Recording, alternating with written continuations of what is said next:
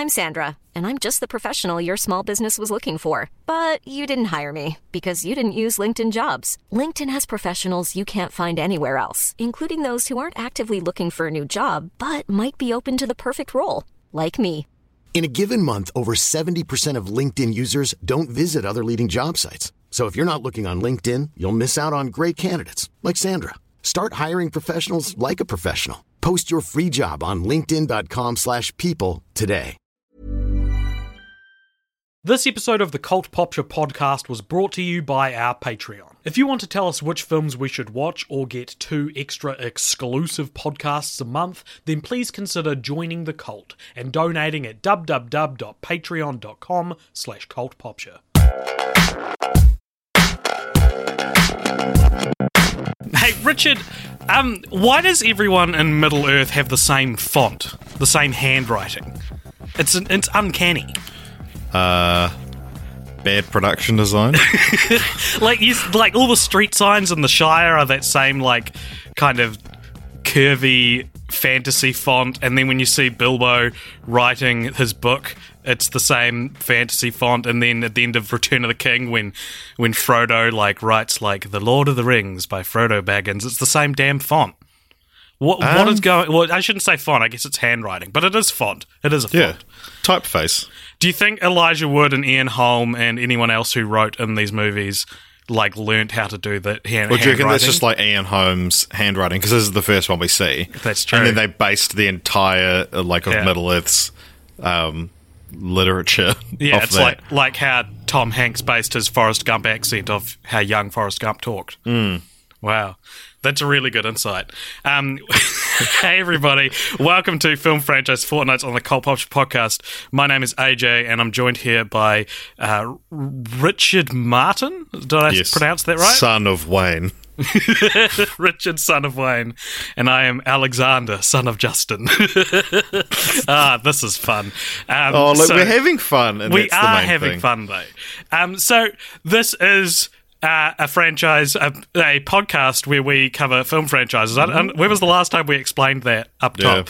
this Um, is a, a film franchise where it's about podcasts. Mm, Well, there will be one day, and Oh, it'll yeah. be our biopics, and they'll have to ma- they'll make it more than one film just so it qualifies as a franchise, as like a cheeky little nod. Yeah, and then but the third one will go like straight to TV. The third one will be um, at least 30 minutes shorter than any of the other ones in the series and uh, really just feel like the the Yeah. crumbs left at the bottom and of the cookie the, jar. the person who played you didn't return for the second one, but they come back for the third one. Old Zach Galifianakis, he's, he's a busy man. yeah, So, yeah, today we're continuing on our journey through Middle Earth. Um, two weeks ago, we covered the Lord of the Rings trilogy. Um, you know, arguably one of, if not the best film franchise of all time. Uh, you won't find many people these days who can confidently say that these are bad movies because they're not. uh, yeah, Yeah. sure. And now we're we're we're going on an expected journey to to really get the whole enchilada because we like to do that when we cover franchises. Oh man, we love enchiladas. and we're not we're it's not just gonna enchiladas are like a thing that you you tend to have like multiple of at a time. Like it's not like it's not like it's difficult to eat one. No, exactly.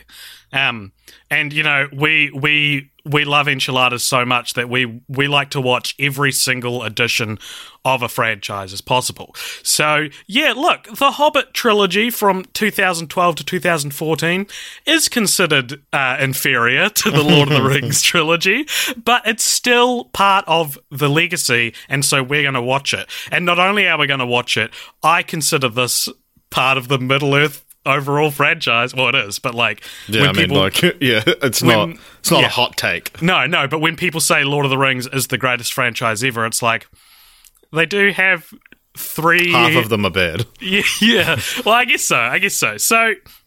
The films that we're going to be talking about uh, today, if you've never heard of The Hobbit, um, which you have, but if you haven't, uh, Which fuck, come on, you have. we're talking about uh, The Hobbit An Unexpected Journey, which came out in 2012, The Hobbit The Desolation of Smaug, which came out in 2013, and The Hobbit The Battle of the Five Armies, which came out in 2014. They are all, once again, directed by Peter Jackson, who directed the Lord of the Rings trilogy. And let's take a, take a guess. Richard, of what they have on Rotten Tomatoes. Uh, unexpected journey. I'm gonna go like m- mid seventies. Okay. What do you think for Um, Desolation? Desolation, I think, would be the highest one. So I'm gonna maybe say like high seventies, low eighties. Okay. Um, and then the Battle of the Five Armies, I'm gonna say just below fresh, so like mid to late fifties. All right, so The Hobbit An Unexpected Journey has 65% on Rotten Tomatoes. Uh, the Desolation of Smaug has 74% on Rotten Tomatoes. Um, and The Battle of the Five Armies has 59% on Rotten Tomatoes. So the only one to not be fresh, as Rotten Tomatoes calls it. Um, Interesting. And I'd also, I'd argue that Desolation of Smaug is the only one with like a, a score you'd hear and be like, oh, I might go check it out at the movies then. Yeah, yeah, yeah. Because if, if, if a new Lord of the Rings comes out and only gets 65% on Rotten Tomatoes, that's like, I don't know. I feel like that's not a good sign. yeah. Sorry, Quick just taking a break. drink of my water. um, yeah, so look, we are dealing with um, something very upsetting to a lot of people for a, a lot of different reasons. Um, if you thought that last the the Lord of the Rings episode was a deep dive into how um, you know the trilogy kind of changed our country of New Zealand um, for the better, uh, this one. The, in every single aspect, the Hobbit trilogy is like the opposite effect, like both personally and nationally from Lord of the Rings. Yeah. For us and the people involved. Yeah, yeah, exactly. Um, so the trilogy was based mostly on J.R.R. Tolkien's original novel, The Hobbit, from 1937, which was published nearly 20 years before The Lord of the Rings, um, which I think is one of its first biggest problems, right? Is that it's the movies are a prequel, but the book wasn't a prequel. So a lot of the stuff that that the way the way a prequel is written isn't how the Hobbit was written. So it needed to be adapted so that all these things were prequely. Um, though large parts of the Hobbit trilogy are based upon the appendices in Return of the King. Uh, I'm not 100% sure on what an appendices is. Do you want to take a stab at that? Uh, it's like the additional notes. Right. So I heard somewhere a long time ago that apparently at the end of Return of the King, Tolkien wrote a bunch of notes that was like, um, I'm going to rewrite The Hobbit. Here's the things I want to change. Here's the things that I left out. Um, and then he died. Yeah. Appendices refers to a tube sa- shaped sac attached to and opening into the lower end of the large intestine in humans and some other mammals. And if your appendices gets infected, it could burst and Yeah. spoil the whole franchise. Appendicitis. Which is maybe what happened. Uh, yeah, no, it's series. like um, uh, it's at the end. It's uh, a section or table of subsidiary matter at the end of a book or document. So it's like a glossary, I guess. It's interesting that he even wrote them. Because like if I had ideas for like how I wanted to change my my personal IP, I probably wouldn't spoil it by like putting it at the end of a book, end of the last book and be like, I'm going to yeah. change all these. But, you know, it's good that he did, I guess, because we Yeah. got these three great movies. And you're not like you know considered one of the great authors of all time. So Yeah, what yeah. the fuck do you know? Yeah, idiot? that's true. No, you're right. You're correct. Um, what are these films about, Richard? Let's go through all right. one by one and Okay. Well, I think the um, I've I, I think I've cracked um, the the plots of these films. Mm-hmm. So what you need to do is look at the title. Oh my goodness. Um, so, an unexpected journey. Uh, you have a character Bilbo who's not expecting to go on a journey, and Mm. then he does. What? Yeah. Um, okay. So, But wait, you said that he wasn't expecting to. yeah, yeah. Well, that's He changed his mind real easily. Well, yeah, Um, okay. First issue. Um, he needed to have a desire for adventure established before being coaxed into going on an adventure, right? That was my first thought. All right, continue. Okay. Um, so, okay. Bilbo's tricked into hosting a party for these 13 dwarves. Um, that's the right number, eh, 13. Yep. And then uh, led by Thorin, who's the grumpy one. Um, so he hates elves because they didn't help his granddad. Um, That's the, that's such an important part that you're like trivializing, like it's just a silly thing. um, so the dwarves they want to recruit Bilbo as their burglar so that they can get the MacGuffin from the um, Mount MacGuffin. It- yeah, fair enough. a lot of MacGuffins in these films. And then a bunch of stuff happens, and there's an orc who Azog who has it out for them. Yeah, Um, and then also Bilbo gets the one ring off Gollum in the best scene of the movie. yeah, sure. Um, yeah, so a couple more, a couple clarifications. Um, they're trying to get the Arkenstone from Erebor, and Erebor was the dwarf homeland which Smaug the dragon came and took over. the Lonely Mountain. the Lonely Mountain, um, and the dwarves were cast out, and now they don't have a home. They did turn to the elves, but the elves said no, and so Yeah. they've been wandering. And now, apparently, like a there are good omens in in the world that indicate that it's time for the dwarves to reclaim their homeland. Yeah, sure. Why Something not? like that. Um, so then, if we look at the desolation of Smaug, um, that's the one with Smaug and his real uh, this real desolate location. Uh, so we're we're still on this adventure. Um, there's some spiders, Yeah, like we had in uh, Return of the King, and then we meet Legolas and Tauriel. And Legolas's dad, Than Thran Thranduil, the three best characters in the movie. um, and so Legolas um, obviously lives in a place called the Uncanny Valley. um, and then also known as Mirkwood. yeah, then we also meet um, the Bard, who is No, the character the- who looks the most like Orlando Bloom in the film. He, his name is Bard. He's not a bard. Oh right, yeah, yeah. But no, we meet Bard, who looks like Will Turner. Yeah, he's a he's a boat he's a boatman or a bowman, depending on what he does. Yeah. Um, I'm imagine, imagine if there was. Do you think there's a bard that lives in Lake Town and he's called like Boatman? Um, so the dwarves get captured. They float da- downstream in some barrels, um, and there's some very egregious camera work, which I'm sure there's a GoPro. there's a um, GoPro, and it's like I because when I saw this film in the cinema, I was like, f- "Fuck, that was a dumb decision having those GoPro shots in there." And then I was like, "Surely it can't be that bad." And I watched it again, and I was like, "It is." Luckily, though, it is the only dumb decision made in the entire Yeah, Hobbit exactly, trilogy from exactly. the from the director. Um, though, so you know. So then some other plot stuff happens. They get to Lake Town and they meet Stephen Fry, and then they go to the Lonely Mountain, and then they encounter a very small hiccup and immediately give up.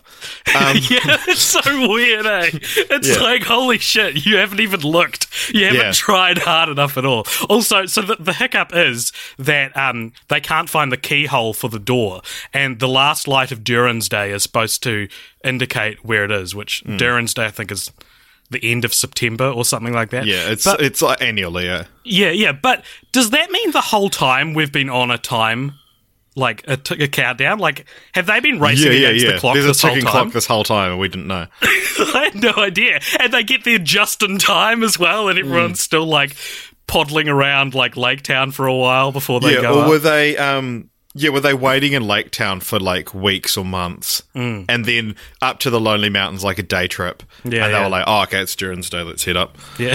um, because I mean, if it's only the last light of Durin's Day that can, um, that can do it, you know, it's not like you can go earlier. true, true. Um, so you know, pre- presumably they were waiting in Lake Town and timed it. Hmm. Um, to go, but the fact they get there with like seconds to spare. yeah.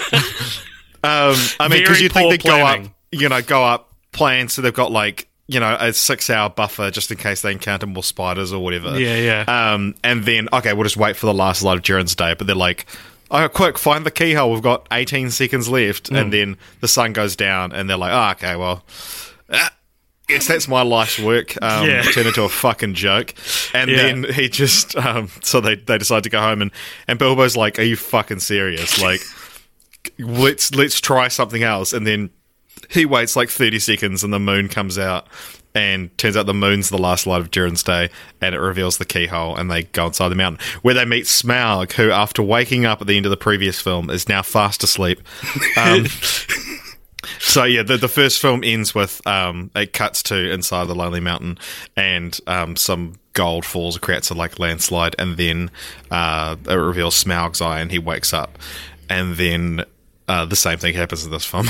so I don't know if that was like, here's a teaser from the next film, or if it was supposed to be like, this is happening, and then he just fell asleep again. Ma- so ma- yeah, matter. maybe he just has a regular sleep cycle. 'cause It's not like they got there within a couple days or anything. Um, so then uh, they uh, Bilbo finds the Arkenstone, and then they have a big fight with Smaug, and uh, he eventually escapes the Lonely Mountain, and then Bilbo's like, "Oh fuck!" and then the film ends. Yeah, so you know the best scene from an unexpected journey is when Bilbo encounters Gollum, and it's this like awesome little um, like kind of uh, stage play almost. And then the best scene from Desolation of Smaug is when Bilbo encounters Smaug, and it's like this majestic dragon who's voiced by Benedict Cumberbatch with this like Yeah. really great voice. I can't wait to hear what set piece or exciting character or exciting scene we've saved for the final film in the trilogy. Yeah, it's funny that like um, if you want to see the non CGI version of the best scene in of those films, you can watch either Black Panther or Sherlock to see Martin Freeman act against um, the person playing them. Yeah, yeah. Um, and then with so Smaug has just escaped to destroy the nearby town. Oh man, So- this is going to be a good movie. I can't wait for the climax of the movie to be um, the Hobbit defeating the the Yeah. dragon. You know, So um, Smaug destroys the nearby town, but is killed by Bard, oh, who um, you skipped the whole an- movie, Richard. That's who odd. shoots an, no no this is the first very early on in the film. This is the first twelve minutes of the movie. um and so bard shoots an arrow into like his one weak spot. He's like missing a scale and um yeah shoots a black arrow into him. And then the five armies have a big battle. And can then a I bunch of people die. to to specify some of the yeah like so you've got of the uh, five elves armies. dwarves orcs men eagles there's like some wolves So okay, I've, like- I wrote it down. If, if you're interested, um, I Yeah. maybe you're not. Um, so the five armies in the movies are the dwarves, the elves, the men of Lake Town, which I, I don't know if they're an army. Um, the orc army from Dol Dol Guldur, which sounds like Dumbledore, um, and the orc army It's from from Gundabad. Uh, in the book, though, the uh, five armies are the elves, the men of Lake Town, the dwarves, the eagles, and the orcs. So Yeah, the well, because the Eagles are- show up in this movie as well. So there's, there's Yeah. like, because I was like, I was going to write it on here, so I was like, wait, what are actually the five armies? Yeah, yeah. And then it's like, there's these nine kind of count. Um, in the book, it's these five. In the movie, there's these, and then apparently it's like revealed in like a behind the scenes doc, um, you know, part of the behind the scenes stuff. They're like, these are officially the five, and it's like, okay, well, whatever. yeah, yeah. Um, so yeah, a few people are killed. Um, Thorin for one, Mm-hmm. um, and then Bilbo's like, "Oh, I've just lost my best friend," and it's like he's been nothing but rude to you for three for thirty months. Yeah. Um, and then uh, Kili, who's the sexy elf, Mm-hmm. um, is he was caught up in a love triangle with Tauriel and Which was Legolas. just beautiful storytelling. Um, Uh, and then Bilbo returns home, and after a minor inconvenience, everything's fine. you missed you missed one of the dwarves who died. That's so Oh sad. wait, yeah. Which who's the other one? Fili and Kili both die. So Oh, they're- I yeah, think yeah, they're yeah. brothers. Um, yeah. the sexy bros. Yeah, so the the Battle of the Five Armies is kind of over the Arkenstone, but I think it's also over getting past Erebor. I think the the like orcs want to move past Erebor. I think it's so complicated, It's so man. stupid. And so I also read apparently um, Gandalf's uh, his B story in the two, second two films is actually supposed to be he realizes that Sauron is coming back, and so the reason why he wants the dwarves to reclaim the mountain is because he wants Smaug to be destroyed, Smaug to be destroyed before Sauron comes back, so that he can't join Sauron. Apparently, Yeah. that's implicit in the movies. Yeah, but I am. I did not realize. I, I never all. really followed Gandalf's beat No. plot. eh? Yeah, it's hard to but, follow. but, uh, since we're talking about like um, Bilbo encountering people as being like the best scene in the film, so Mm-hmm. in this one, after the Battle of the Five Armies, um, they're just sitting down. And he's sitting down, and then Gandalf comes and sits with him. And just like cleans out his pipe, and it's the best part of the movie. Yeah, it's so funny. um, and apparently, apparently, that was the last day that they were shooting with Gandalf, and um, because it was so momentous, Peter Jackson was like, "You know what? Don't do any of your lines, Ian McKellen, Sir Ian McKellen. Just do something funny." Uh, and he That's did. awesome. And it's the best part of the movie. Yeah, um, it's funny. Like, so when I when I saw Ian McKellen, I mentioned in the last episode when I when I acted with him, um, but he talked about how he really he he was excited to be doing The Hobbit because he way prefers playing Gandalf the Grey.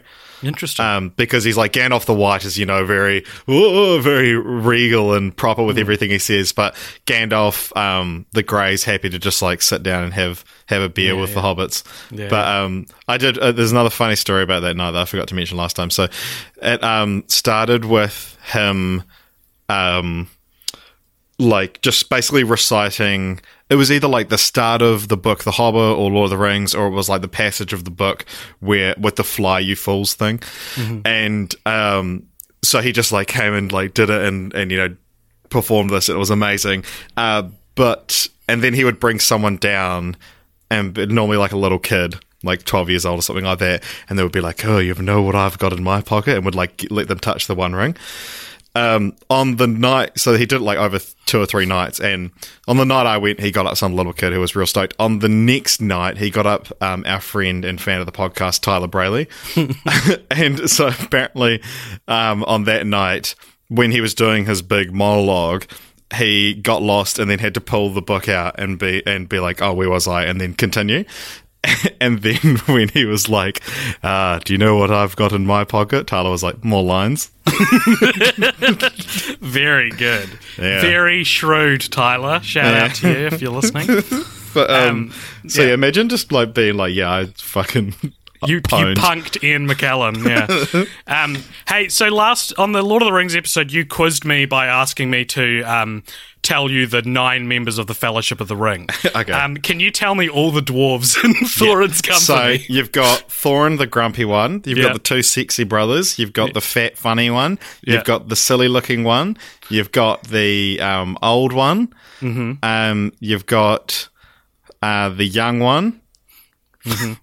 No, so it's like Thorin, Kili, Fili, Owen, Gloin, Bombur. Um, those are the ones I can remember. Okay, you got Thorin, Balin.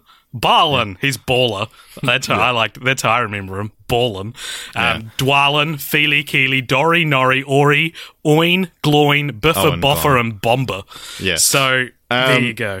Yeah, they like two of like or maybe what like four or five of them are given distinct personalities. Yeah, yeah.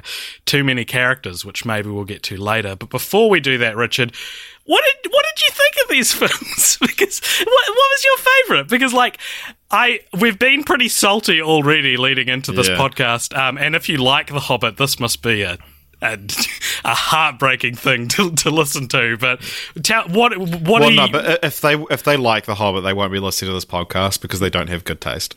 so what was your favorite of the the three Um, films? Okay, definitely Desolation of Smaug. Um, But even that, like, really fucking drags in some parts. It's just Yeah. like the last act is quite cool. Yeah. Uh, with the actual stuff with Smaug. I remember when I saw, because I saw the first one in the cinema, and I didn't see the third one until this podcast.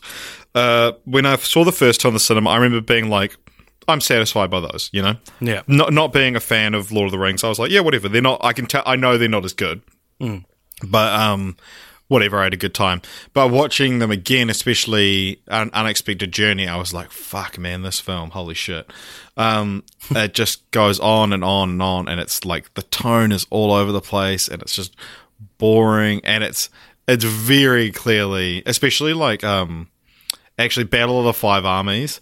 It's very clear that this entire movie was supposed to be the third act of the second movie Yeah. when it was originally announced as two. It's what if you ever hear um, the phrase "rush job" and you want a a like really good example of where like a layman, like someone who's not even into film that much, can understand what a rush job looks like. The Battle of the Five Armies is the most obvious rush job I've seen.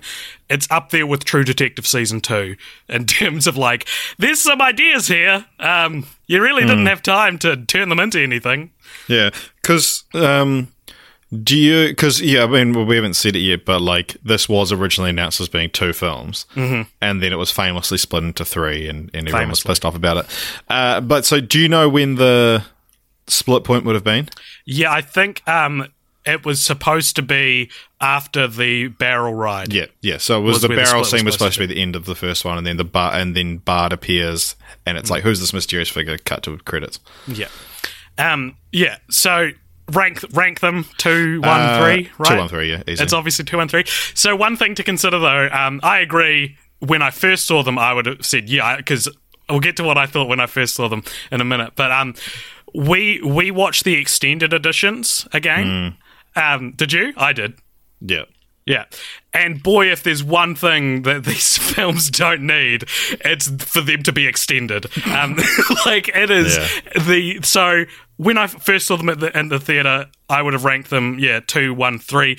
This time round, I actually think I enjoyed one the most, and then two, then three because two.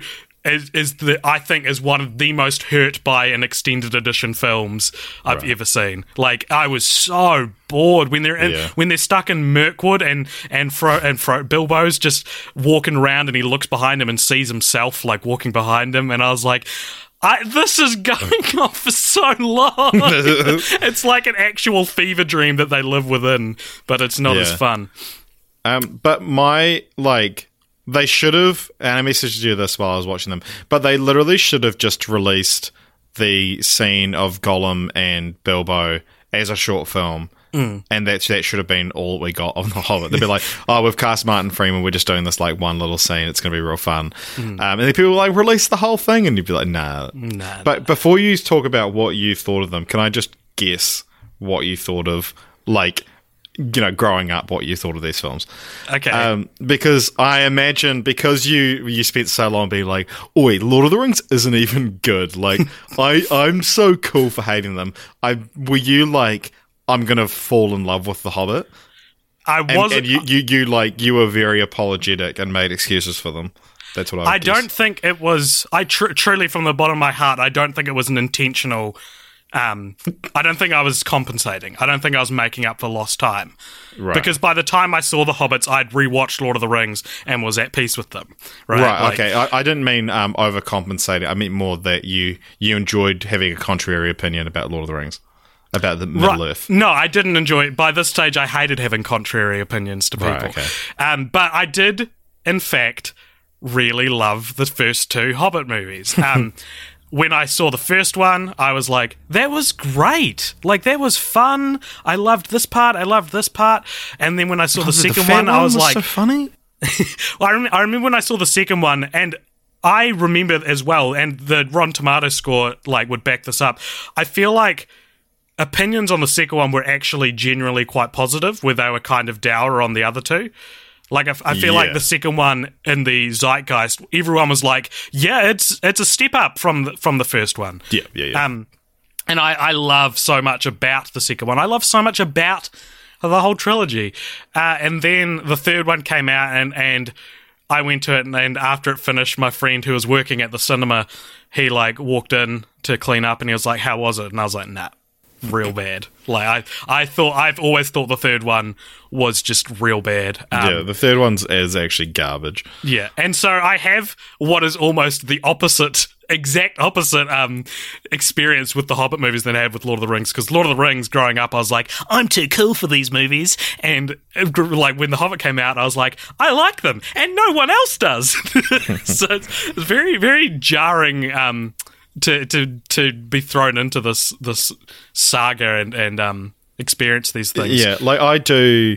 I did like the first two, like I say, but over time, I came to understand why they're bad. And I think, especially watching them a week after watching the Lord of the Rings trilogy, Yeah, yeah, yeah. like we are talking the drop in production value, the drop in just quality control is staggering. yeah. Also, did you see the uh, see them in the cinema at that higher frame rate they released them Yeah, in? man. Fuck, it was bad. Bad idea. In fact, Bad the higher fucking frame idea. rate and the 4K um, resolution, I think, is actually responsible for why uh, this movie looks like everything is glistening in CGI because Mm. all the sets and things looked too fake at that frame rate, so they had Yeah. to touch them up.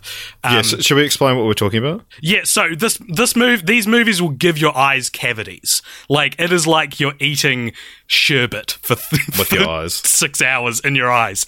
Like they just it looks garbage. Like what's the yeah, there's point? a um, there's like this shitty Instagram filter of everything as well. yeah, yeah, and it sucks because it's supposed to be showing off New Zealand landscapes. And what's so cool about Lord of the Rings being set in New Zealand is that it's so gritty and grounded. Yeah, and there was no like, yeah, need to film a- this in New Zealand. Yeah, yeah. That's what a tree looks like. That's what a rock Yeah. looks like in the middle of nowhere, New Zealand. And this, you may as well have not have not filmed them in New Zealand. Yeah, I'm sorry, but, um, so they were. Yeah, they, they did this thing, and ja- like James Cameron started it. He was, I'm going to do this when I release Avatar 2 in 2014. Pete, you can um, start it off.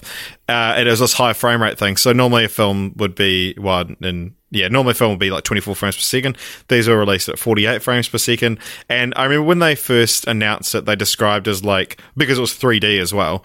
And they said, like, if um, 2D's like looking at um, you know, like a picture of something. 3D is like looking through a window, and 48 frames is like taking away that glass and just being eh, like looking into the real world. And there is definitely, pa- I think, part of that. It kind of, It gets rid of any motion blur. Um, so when the camera tilt uh, pans really fast from one thing to another, you see every single like Yeah. detail in between that, and it's really disorientating watching something like that when we're so used to experiencing a film in one way. But it just also means that yeah, you can see every single detail as clearly as you can in real life. So you can see there was one shot I remember specifically of like a foot, um, a hobbit foot. It's like stepping on a stone that was like in the middle of a river and just being like, fuck, that actually looks like that foot's right there. But that also meant that I could see like where the prosthetic foot became real hmm. and I could see where every hair had been plugged into hmm. the silicon and like it got almost like universally panned as a as a production decision. Hmm. I think it could work on something like Avatar when the entire world is is made up. But when this is like the real world with stuff stuck onto it and you can see those seams, it did not work at all. Yeah, yeah. So, yeah, I agree with everything you've said. Um, one thing that we should probably bring up soon um, is that the so Lord of the Rings for New Zealand was like, "Good morning, world, we exist." You know, like Lord of the Rings when that came out, that changed New Zealand culture, Yeah. as we talked about um, last fortnight. Um, And then the Hobbit this- was like, "Good night, we don't exist anymore." yeah, this film, like, I could talk about the trivial things, like the Air New Zealand safety video that was Hobbit based was cringy as fuck. Oh, and, it like, is by no means the worst in New Zealand safety That's video. true, though. but it was and still if you like- think it is, you're actually an idiot. it was still like, look, we made The Hobbit. And it's like, you don't need to advertise this to New Zealanders. that, Yeah. Like, we get tourists from overseas because of The Hobbit. We don't need it to, to be advertised to us, maybe. Um, but really, the big. And I'm not going to go too much into it because I don't quite understand it completely. Um, and if you if you probably know about it already, but um, Lindsay Ellis, who's a YouTuber, um, video essayist, has a three part video series. It's about an hour and a half all up on the detrimental effect that The Hobbit had on New Zealand. Um, And basically, what it is is that. um, uh, so, okay, I'm going to try to summarize, and I apologize if you know way more um, about this than I do, and I'm getting stuff wrong. But basically, um, not long after the Lord of the Rings trilogy, Peter Jackson um, sued uh, New Line, who produced the films, um, because they, they were holding out on the money, and it ended up with New Line pulling out of producing The Hobbit entirely, and the rights went to five separate studios, um, all who were wanting different pieces of, of the pie, and a big part of that was um, Warner Brothers wanted to move it out of New Zealand, um, which New Zealand public didn't want, but during this there was also a problem because um, actors in New Zealand, because we're such a small film industry, weren't getting paid as much as like international actors, and they were trying to form a union. Um, and Warner Brothers were like, "No, don't form a union because you know evil corporations hate unions." um, and basically, what ended up happening was the prime minister had to change the laws of you know New Zealand to allow for an attempt to be every, for everyone to be happy, but in what is kind of like a um, much less egregious parallel to like the Waitangi Day Treaty signing. Um, it really screwed actors over, and we're still Yeah, living it, in a kind place of like that. screwed now. over New Zealand to benefit major film studios that want to film here. But like, yeah, the the reason for uh, that New Zealand's like a good place to film and stuff like that. Not only the landscapes, but it's it's um to do with like tax breaks and stuff like Yeah. that. It's why a lot of um, TV shows are filmed in Albuquerque and Georgia Mm. um, as well. So because those states have um, different tax breaks if you're working on a film, and so Yeah. yeah, it's it's it's things to do with that. Yeah, I'm probably not going to go into it any more than that, other than to say, like, this is a sad story. Like, this is a real tragic, sad. Yeah, if you, especially if you watch Lindsay Ellis's videos on the on the topic, I think it's like uh, yeah, so it's three parts, and I think only like the third part is actually about the Hobbit laws and how Yeah. they affected New Zealand. But yeah, it's um, yeah, it, it kind of screwed over the country, and it's it's very much our prime minister John Key at the time bending over backwards to you know Oh, please the big people from Warner Bros. want to come talk to me. Yeah. Ooh. yeah, well better change the flag. Um, all right, so, but probably the most interesting thing about The Hobbit's production schedule, as we said before, was that the trilogy was originally going to be two films.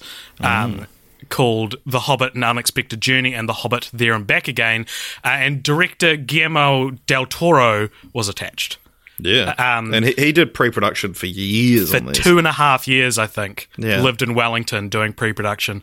Um, he described his vision of the film to have more of a fairy tale vibe, with the second film transitioning into a style tonally consistent with Peter Jackson's original trilogy, which sounds real interesting and like a really cool. I like that he's acknowledging the problem with doing a tonally inconsistent movie. Yeah. And so he, he I imagine the first one would have felt very different to Lord of the Rings, with the second one kind of meeting bridging at the gap. Yeah, Yeah. bridging the gap, meeting it at the Yeah, end. uh, yeah. I think Del Toro's one would have been superior in every way. Yeah, especially when you look at like this guy spent two and a half years of pre-production on these films that didn't even get made, and then they were like, "Oh, Pete, you should film it," and he was like, "Well, I've publicly said I never want to fucking touch this franchise again." Um, And then yeah, you watch anything behind the scenes, and like it's literally like on on Lord of the Rings, he goes. Yeah, you watch these, and he gives these rousing speeches, and everyone's having a great time. The Hobbit, he's like, uh, well, yeah, here we are again. Um, and then there's like there's a famous behind the scenes clip of when he's like, um, they're filming one of the scenes with um, I think one part of Gandalf's B plot. I think I think I think the set looks like that, and um, he literally just has to go everyone take five. I need to figure out how to how to shoot this scene. Hmm. Because they're like, you know, they didn't ha- they hadn't done pre-production. Whereas like every single shot was storyboarded in Lord of Yeah. the Rings. This, but this he got to see it and was like, I don't know what the fuck I'm doing. yeah. Del Toro did pre-production for two and a half years. Peter Jackson didn't. And apparently, Del Toro was let go, or he, officially, the official story is he left the project because it was taking too long. Um, but if you know about it, it kind of feels like he was asked to leave um, because Yeah. I think producers weren't too happy with his vision. Um, maybe that's to do with the fairy tale stuff. Um, but I'll tell you what, man, the more I learn about Del Toro's vision, the Hobbit duology starts to become like the alternate universe film I most want to see. Yeah, hard out. Yeah, we, when we did the um, films that changed directors podcast, um, I from memory, I think I'd written heaps of notes about Del Toro's The Hobbit, and then but they were like second on my list. And then I said the first thing, and then got a real good segue into the third one, and then and then forgot to go back, so we didn't mention it, even though it's like one of the most famous examples. But yeah, doing the research for that, it was real interesting talking about his vision for Smaug as well. Right. Like he was like, it should look like no other dragon ever put to film, and he'd Wow. like done all these. There's there, there is like a concept art out there, but um, he said like the mouth should like he, he spent ages like working on the mouth and was like this should it has to be able to speak english but it shouldn't move like a human mouth because if it does that'll completely break the illusion and people will walk out of the cinema. He's like this is what people need like you know it has to have its own rules of how his mouth moves so he can speak english. And then Peter Jackson's like, oh, just what if he's got a tongue and you know lips and and articulates things in the exact same way as a human? Hmm. Yeah, it's sad because Jackson actually was he was still a producer, and it's not like he ripped it away from Del Toro because he wanted it. Like he wanted Del Toro to direct it, Hmm. Yeah, it particularly because like he was forced upon him. yeah, Del Toro was the fairy tale answer to Jackson's more grounded approach.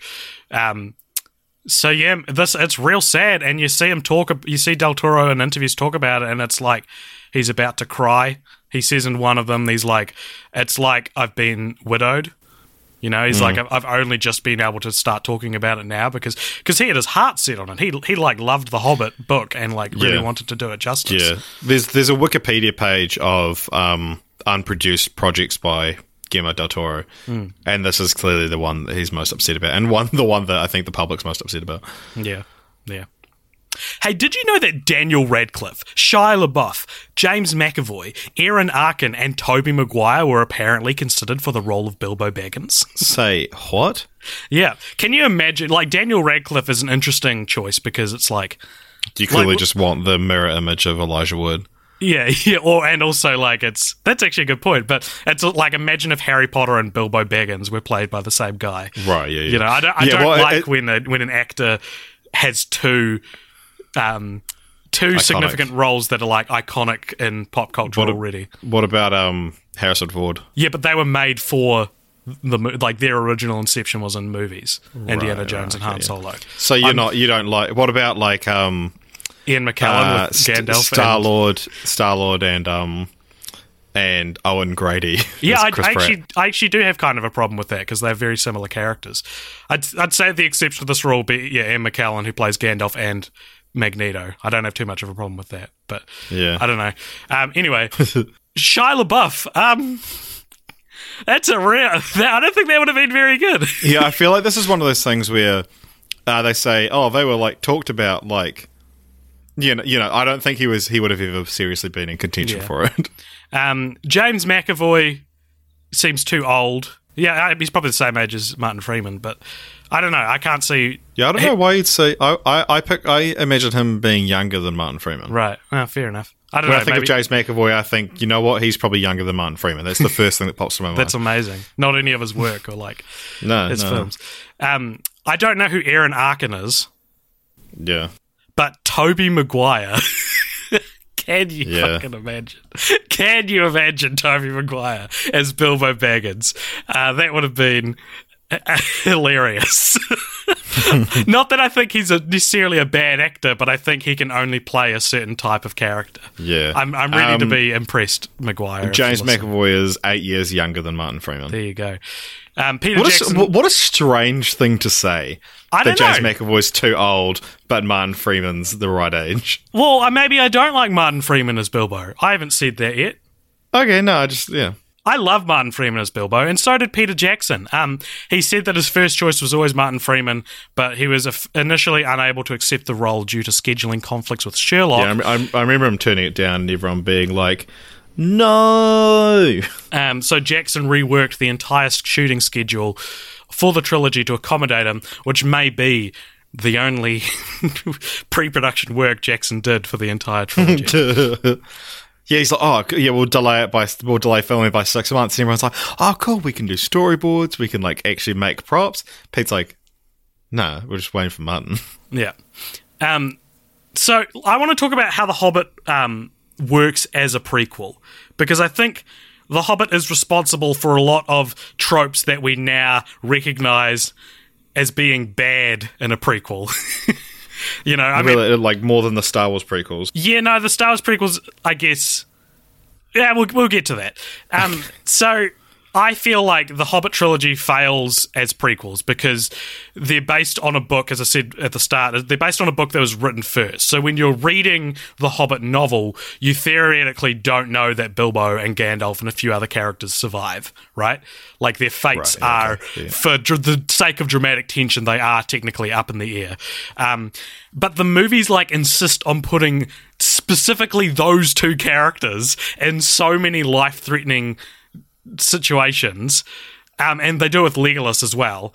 And it's like, what is the the tension here? Like a, a Gandalf's in, like whole appendices inspired side quest, it leads him to discovering things the audience literally already knows. You know, Yeah, yeah. so the the storytelling falls more on showing how Gandalf came to discover that Sauron is coming back instead of revealing anything to the audience because we know Sauron's coming back. You know, Yeah, yeah, so it doesn't. It's not.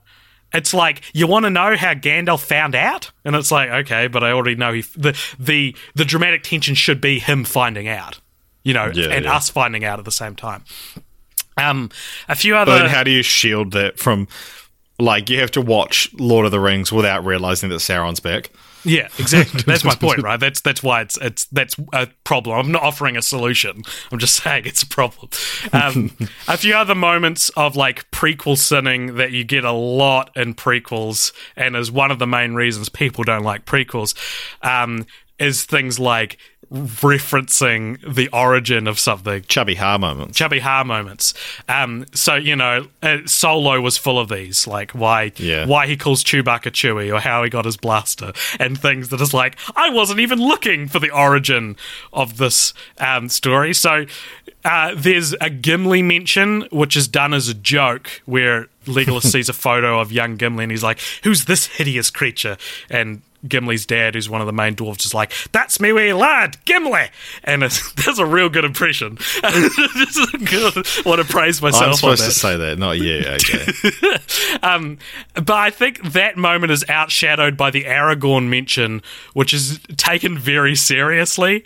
Um, but again, it's just constructed in a way that implies you're supposed to watch The Hobbit first, so you can find out Right, who yeah, the and then- mysterious Strider is when you watch the next film. It's um, it's funny as well because Legolas is you know in this, but famously not in the Hobbit book. Yeah. Um, and Viggo Mortensen was offered a role, I remember, and he was just like, "Aragorn's not in the book." How would you even put he's in the in the timeline of the films? He's twenty. In the timeline of the books, he's ten. Yeah. Um, But um, but yeah, that's like I, I love that he has that kind of yeah, because also I think he kind of hates Lord of the Rings or like you know is is over franchise films now. Yeah, yeah. Um, yeah, because because so basically at the end of the Battle of the Five Armies, Thr- Thranduil, who's Legolas's dad, is like, you have to go find a a, Strider, and he's like, they, they, he he calls him Strider. His true name you'll have to discover for yourself. It's like, are you doing a cliffhanger? What do you mean? what what is the point of that? That's so stupid. We know you're talking about Aragorn. Like it's not ambiguous because he calls himself Strider. So it's just like just ah, just cut the scene. Just don't go. You'll have to find his na- his true name for yourself. It's like, ooh, I wonder what it's gonna be. Um, uh, I thought though the worst example of this prequeling signposting would be the origin of Sting's name, Bilbo's sword. It's the it's less important, but it's so cringy because Bilbo has a sword named Sting, which he gives to Frodo in Lord of the Rings, and we know it's called Sting, and it glows blue when when elves are near, and you see him in an unexpected journey find the sword, and that's fine. That's not a. I'm not saying that part's egregious, but then in Desolation of Smaug, when he's fighting spiders with the sword, he stabs one of them, and the spider goes, "Ah, it stings," and he's like, "Sting," and it's like that could be enough, you know. Yeah. but then he goes, "It's a good name." And you're like, "Yeah, it's a good name, Bilbo," and he goes, hmm, Sting, and it's like I, I get it. it's like they do it three times. They let me know three times that it's that it, this is why it's called Sting because it stings when you get stabbed with it, unlike any other sword which doesn't sting when you get stabbed. Um, with it. I don't know. You you said it, it glows when there's elves nearby. That's Did I? Yeah. Oh my god. Stops recording. Uh, yeah, it glows when orcs or goblins are nearby. Ah, there you go. Yeah, goblins. Um, Goblets. yeah. There's people having a having a drink around here. Do you have any thoughts on um, like this kind of prequely stuff and and what Um, maybe what it could have done better? Or, They can they can be done right. I think. Like I think the the Strider one I think isn't necessarily as bad as you you're making it out to be. Really? Because it is more like um I think it's very much a, a, a bridge gapping kind of thing. Whereas like Sting is like just idiotic. Yeah, right. Fair enough. Um, so beyond the prequel problems, I do think there are certain structural problems. prequel problems. Pre- prequel probs. Um, there are certain strucky probs, um, structure probs that plague the trilogy, and in a lot of ways, I think the films would have been improved by making a few dramatic, fundamental changes from the book. Which, like, if we're talking about making The Hobbit into three films, that's where I'm that's the point of view I'm coming from. Like, yeah, two films would have obviously been better, but if we have to make three films, I think the you need to change some things in the book. Um, the main thing I would say is Smaug has to su- to survive at least to the halfway mark of the third movie. Mm. You know, like to kill him to the namesake of the second film. It starts with him it ends with him like getting to Lake Town, and it's like, oh my gosh, what's going to happen next? To start the third film and kill off what has been two films of Big Boss, Yeah. you know, before the opening titles, is such a obviously It's bad such a- decision. Such a strucky prob. it's such a strucky prop. Um, and I don't know how, but you got to make him survive longer, man. Maybe he's part of the battle. I, I don't know. Well, just just just shift the timing of the film. So get rid of get rid of the Battle of Mouse. You don't need it. Um, and then have them entering the Lonely Mountain be the start of the third film, and then so So the the, battle with film's just- Smaug and then him dying is like the end of the second act. Yeah, yeah. Do you know the the Battle of the Five Armies in the book takes up a chapter and a half? No, Yeah, like yeah. half a chapter or something like that. Yeah, I did know. That, yeah, Um, that's insane. Um, and it's like, but the appendices, and it's like, well, they were, I don't know if they were much longer either. Um, yeah. There's like there's like full like scenes and. Um, you know, like halves of a movie devoted to like a sentence worth of content and stuff. Yeah, yeah. Which I mean, it's not like that's without precedent because you know we talked about how like Arwen was based on a sentence at the in the in the appendices of Lord of the Rings and stuff. Yeah, but like it's that. fine when it's a good change. yeah, yeah. That's the problem, Peter Jackson. You needed to make good changes instead of bad ones. yeah. Um, I also I made a cop popcorn video on this ages ago, and I thought I'd mention it as well. My one of my biggest problems with the structure of the Battle of the Five Armies is that every other Lord of the Rings movie and Hobbit movie is like they start in one place, and by the end of the film, they're in a different place. You know, it's a quest. Yeah, yeah. These are the They're definition of, of quest. They're road movies. Um, and this one is just stuck. Everyone just sits still. We don't Mm. move anywhere. We get it. We get like Legolas goes on like some approximation of a quest at one point, but it's not enough. And again, beyond just making them two movies and not three, I don't know how to fix this, but like. It is a bummer to have the format of the past five movies be thrown out the window for this one. Yeah. Uh, yeah, like it, it, it is interesting watching them, and it's very clearly you could make two half decent films out of it. Exactly, because I, and I'm more more so than the Star Wars prequels, which again we're going to talk about soon. Um, okay, all I think that the Hobbit is 100% salvageable. I, I know there are fan edits out there, and I haven't watched any of them, but I might actually after. after yeah, well, yeah, these. like um, Topher Grace edited them down to one film recently to deal with how stressful it was playing David Duke. That's Yeah. how he. That, that was like his stress ball was editing Yeah. The Hobbit. Um, and it's because so what? What I guess what I'm saying is, if you took all three movies, you could cut out enough to make one to two I'm gonna say good movies. You know, I'm not like not even like the best we could do. Like Yeah. they would be good. Yeah, great movies. Like, Yeah, one like decent three hour movie probably, or like two pretty decent like two two hour movies. Yeah. Like, and with, because the problem with the Star Wars prequels is that a lot of it is rotten at the core, right? So Yeah, yeah, the problems with it are, like, the prob, the almost 100% of the problem with the final products of the Hobbit movies is that there's too much in them.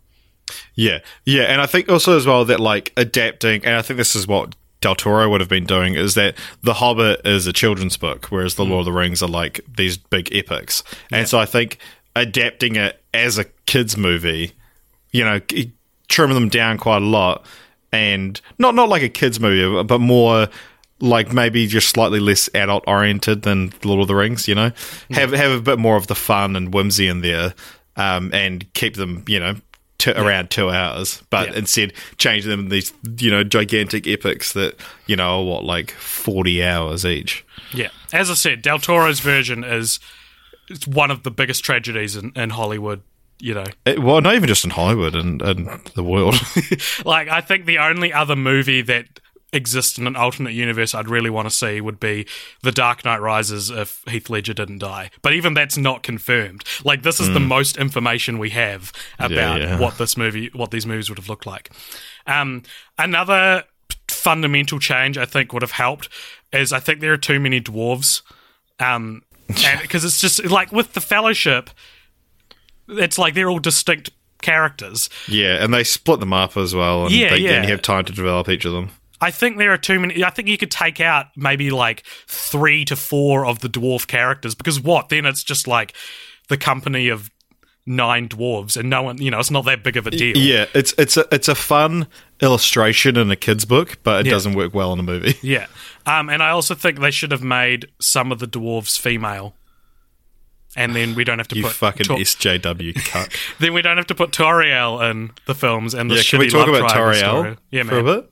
Yeah. Um, so this character was written for Evangeline Lilly, Mm-hmm. um, who had retired from acting, I believe. really? Yeah, and Peter Jackson was like, "Oh, I've written you this part. It's amazing." She's like, "I'll do it as long as I'm not part of a love triangle." Yeah.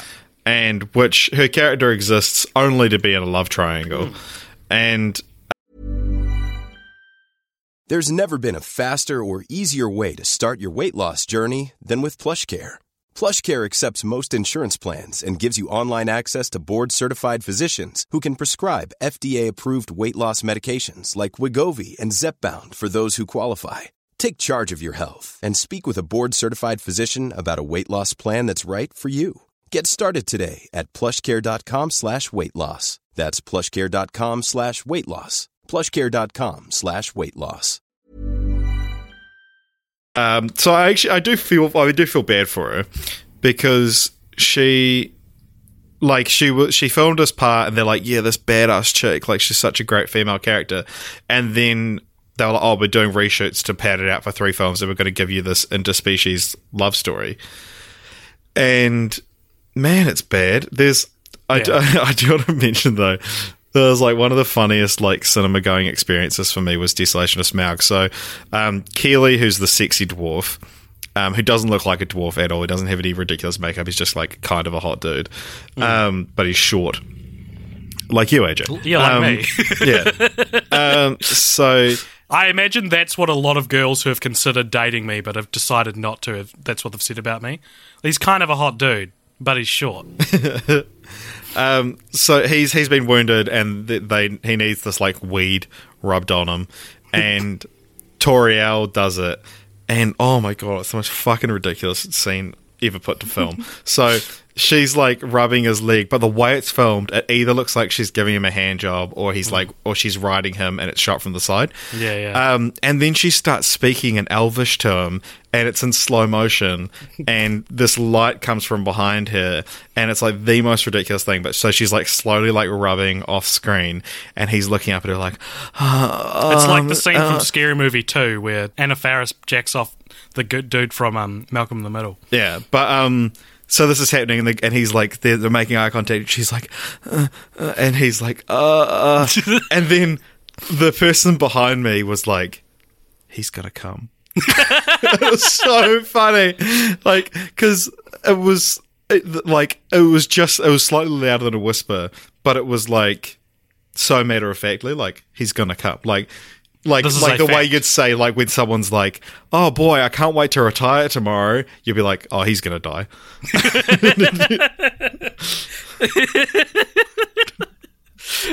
Oh, that's great.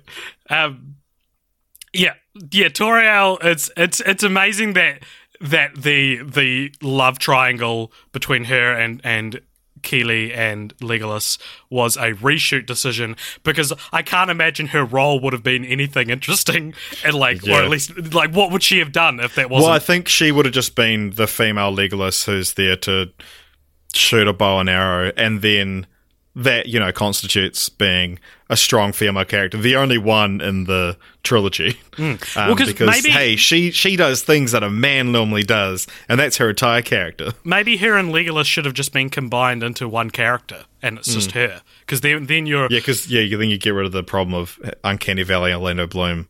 Yeah, and you and also the fact that he wasn't in the book and that pissed off so many people. Um, yeah, so make some of the dwarves females. You know, I know why they didn't do it in 2012, but now it's like anyone who gets angry at this is such a loser. Like, who gives a shit? like, What, making the dwarves female or making not having making female maybe dwarves? maybe two or three of the dwarves females, Right, right? yeah, because it made it sound like you were like anyone who gets angry at all the dwarves being male is a fucking idiot. um, you know, because and like they mention that you never see a dwarf female in the flesh. I was just about to say that. Yeah, You see, they they mention them in I think the Two Towers, and he's and Gimli's like the problem is that a lot of dwarf females are mistaken for men, and Aragorn's it's like it's because of the beards, and it's like shit. Okay, show me them. I don't care. like whatever. Have bearded women be. or maybe some of them were women then, yeah, yeah, true, maybe. and you mistook them for men. Well, Uh, like if, if. J.K. Rowling had made um had made The Hobbit, she'd come out and be like, Thorin's a woman. yeah, Um, all right, now it's time, Richard, for some randomly placed useless trivia slash statistics. Um, oh, But that sounds like you've strategically placed it. Yeah, I was going to say a fun fact about the randomly placed aspect of this this segment is that it's now actually very intentionally placed in a in a in a way that bridges the gap between two talking notes. All right, so. If you've never heard this segment before, this is where we talk about our own podcast and where this fits into the lore of it. Um, so feel free to skip ahead five minutes if you don't give a shit about that. It's gonna be five Um, minutes long. Yeah, it's five minutes long, Richard. Jesus. I've timed it. Do not interrupt me because then it'll just be longer. no, I don't know how long it'll take. Um, okay, so the three films But in please this don't trilogy, interrupt me. the three films in this trilogy make up our eleventh, twelfth, and thirteenth prequels that we've covered on the show. So the others being Puss in Boots. The three X Men prequels and Origins Wolverine, Monsters University, Dumb and Dumberer When Harry Met Lloyd, the two Santa Paws movies, and spoilers Final Destination 5. um, I didn't include the final Someone that's really worried about spoilers and is like, ah, what, what franchise is gonna be? um, I didn't include the three Beethoven films in this list because they're the three final ones. Sorry, because they're more of like a meta reboot.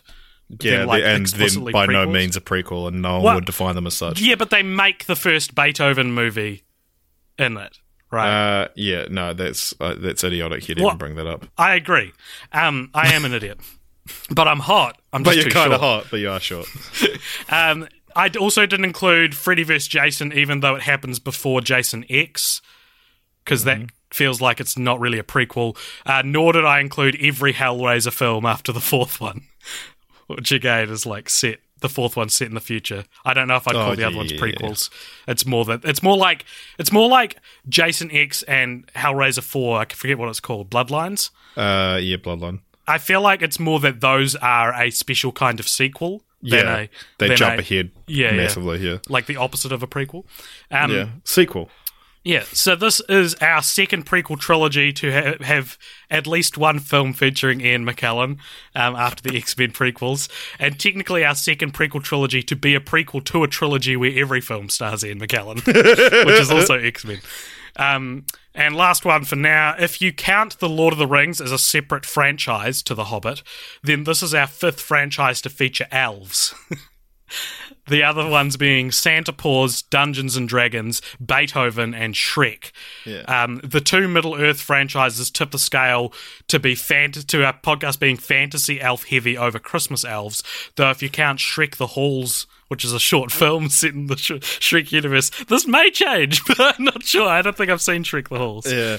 Um, this is also our second franchise where, if you count Lord of the Rings as a separate franchise, where we've both separately met a star of it.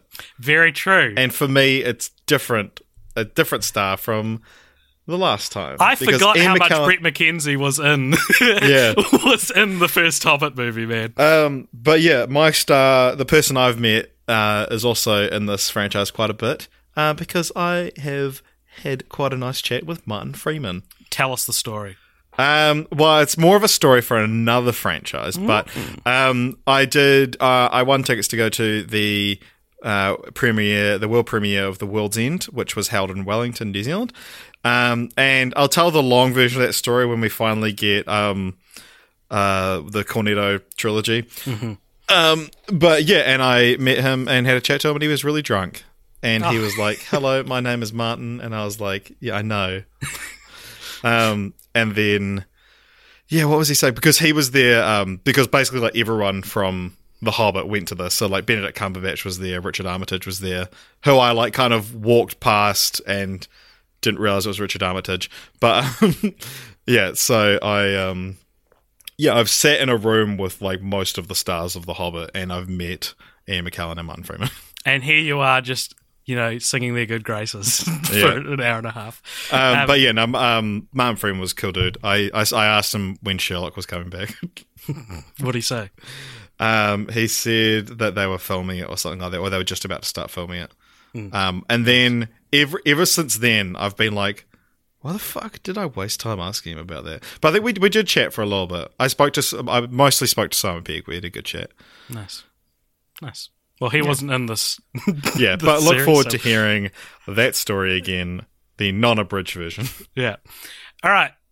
Richard, we're going to move on to a new weekly, fortnightly, maybe weekly segment that we that I'm going to try do for every episode. But I discovered the first time it's actually quite hard. Um, so this segment is one we talked about uh, on the Lord of the Rings episode. It's called hashtag Ask Everyone 2019.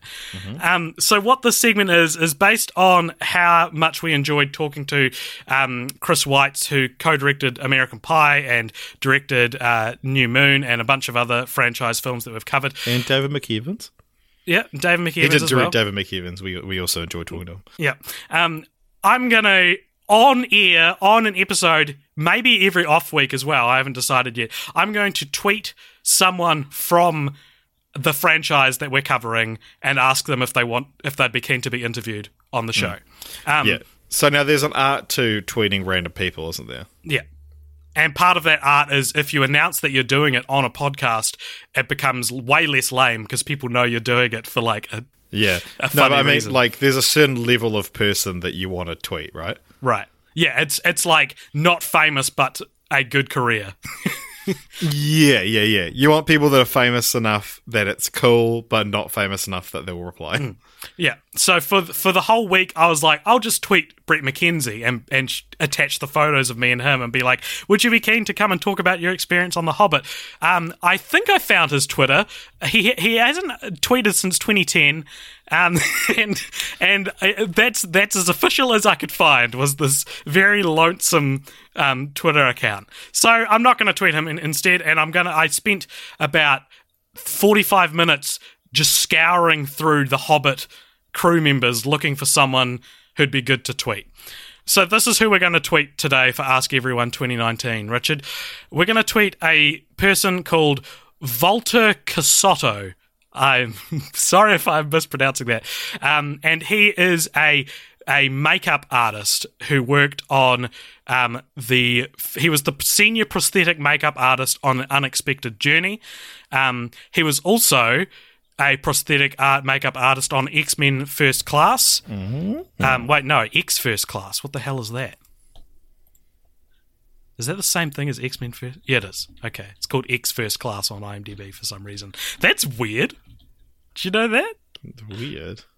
Um, Let me look it up. So he's prosthetic makeup artist for X, X, X First Class, as well as a special makeup effects artist for Harry Potter and the Deathly Hallows Part One, which we haven't Oh, watched. it's stylized on screen as X First Class. Right. Um, and and what also makes him pertinent to this podcast, he was also a prosthetic makeup artist on Bohemian Rhapsody, which say what you want about the film, the prosthetic effects are pretty good, you know, in that. So I found his Twitter and I'm going to tweet him right now. What should I say? Hey V Casotto, we run a podcast where we review a lot of different films that you have worked on. Would you? We would love to interview you on our show. Would you be potentially interested? Yeah. And now we're going to tweet him. The tweet is sent. The tweet is posted. I apologize. Um, and if you want to get involved, guys, retweet Oh, that tweet or tweet him yourself if you want, um, and say, yeah, you should do it. Um, so maybe we'll hear from him at some point. All right. Cool, cool. So that was our new segment. I hope you enjoyed it. I was thinking, in, if we do it in off-week episodes, we could do it like right at the end of an episode, and we'd go back to like Lethal Weapon and work our way up through the, all the franchises yeah. we've covered that we haven't tweeted people from. Cool. Nice. All right, Richard, let's talk about the Hobbit trilogy versus the Star Wars prequel trilogy. And which one's worse? Um, so both are, you know, both are famous for being like prequel trilogy, which is a very specific thing, but prequel trilogies that kind of ruined the legacy of a mostly unanimously loved trilogy before. Nerdy it, right? pop culture thing, yeah. Yeah, yeah. Um, so we are. I'm going to ask you what which one you think's worse, but I want to say what I think first. Sure. So if we're just using like a scientific point system, like it loses a point for doing this, it gains a point for doing this. Sure. Personally, I'd say The Hobbit is easily the better trilogy. like, Hobbit, I yeah. yeah, I think I think um, the the only thing I'm willing to admit the Star Wars prequels have over The Hobbit is that they're shorter and you don't have to suffer through as much tedium. But as I said before, I feel like the Star Wars prequels are rotten at the core, whereas the Hobbit trilogy has prestigious moment. It has you know moments in it that are some of that like are up there with some of the best moments in Lord of the Rings. They're just surrounded by tedious. Yeah, I think things. that. Um, yeah, I, I I don't think that's a really an argument. Yeah, no, I'm glad you think so because um, yeah, I- like, like you said, they're rotten to the core, whereas there are good movies hidden inside the Hobbit. Yeah, I remember seeing a Reddit thread that was like, "It's time we admit that the Hobbit trilogy is worse than the Star Wars prequel trilogy," and I was like, "In what world are they worse?" Like, I would, I would go as far as to say the Hobbit trilogy is like much better than the Star Wars prequels. Yeah. but I really don't like the Star Wars prequels, so maybe that's that's just me. Um, all that being said, while I feel like the Star Wars prequels um, ruin the story legacy of the originals, the Hobbit trilogy is probably more detrimental to like its prestige legacy of the Middle Earth films Yeah. because the Lord of the Rings are probably by and large seen as being more prestigious than Star Wars. Yeah, but you know, they won Best Picture, so. yeah, exactly. Um, and so, in a way, this is ruining something. This is ruining the tr- the trilogy in a in a real world sense, whereas the Star Wars prequels ruined it in a fictional sense. Um, yeah.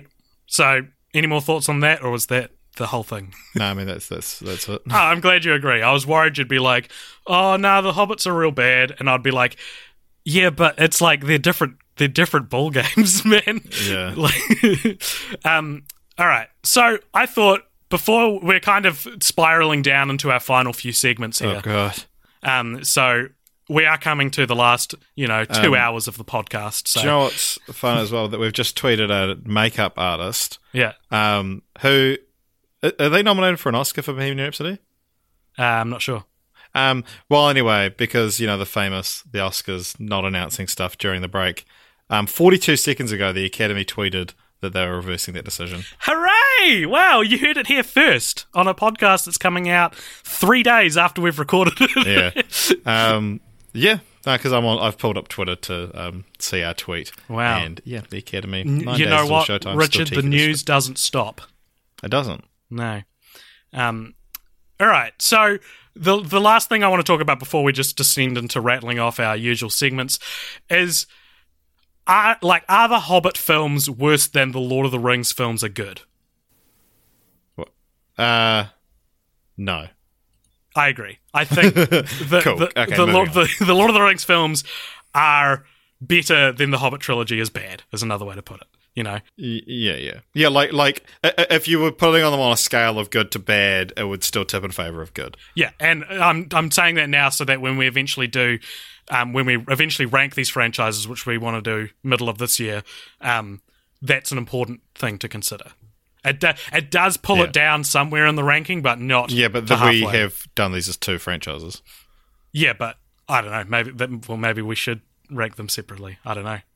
I think I think that that and the IP in general is the franchise, and this is they're important to cover in separate episodes, but they do right, we'll cross this bridge when we come yeah, to it. Sure. So I wanted to just rattle off a few things that I really like about the Hobbit trilogy, um, because we've spent so much time shitting on them, but I actually love, I love some of the stuff in this series. I love some of the stuff in the series more than I love some of the stuff in the Lord of the Rings trilogy, right? Right. Okay. So first and foremost, Martin Freeman is excellent as Bilbo. Yeah. I think it may be my favorite performance of Martin Freeman's. Yeah. The, it's it's up there with with Lester from Fargo, but Mm-hmm. I think Bilbo is a way more nuanced and nuanced and beautiful performance. Um, I consider him to be one of my favorite actors as well, and this is like Lame. him him at his peak. I think like I the the there's there's a few scenes that I really like that I thought, and you feel free to jump in with some things you like as well.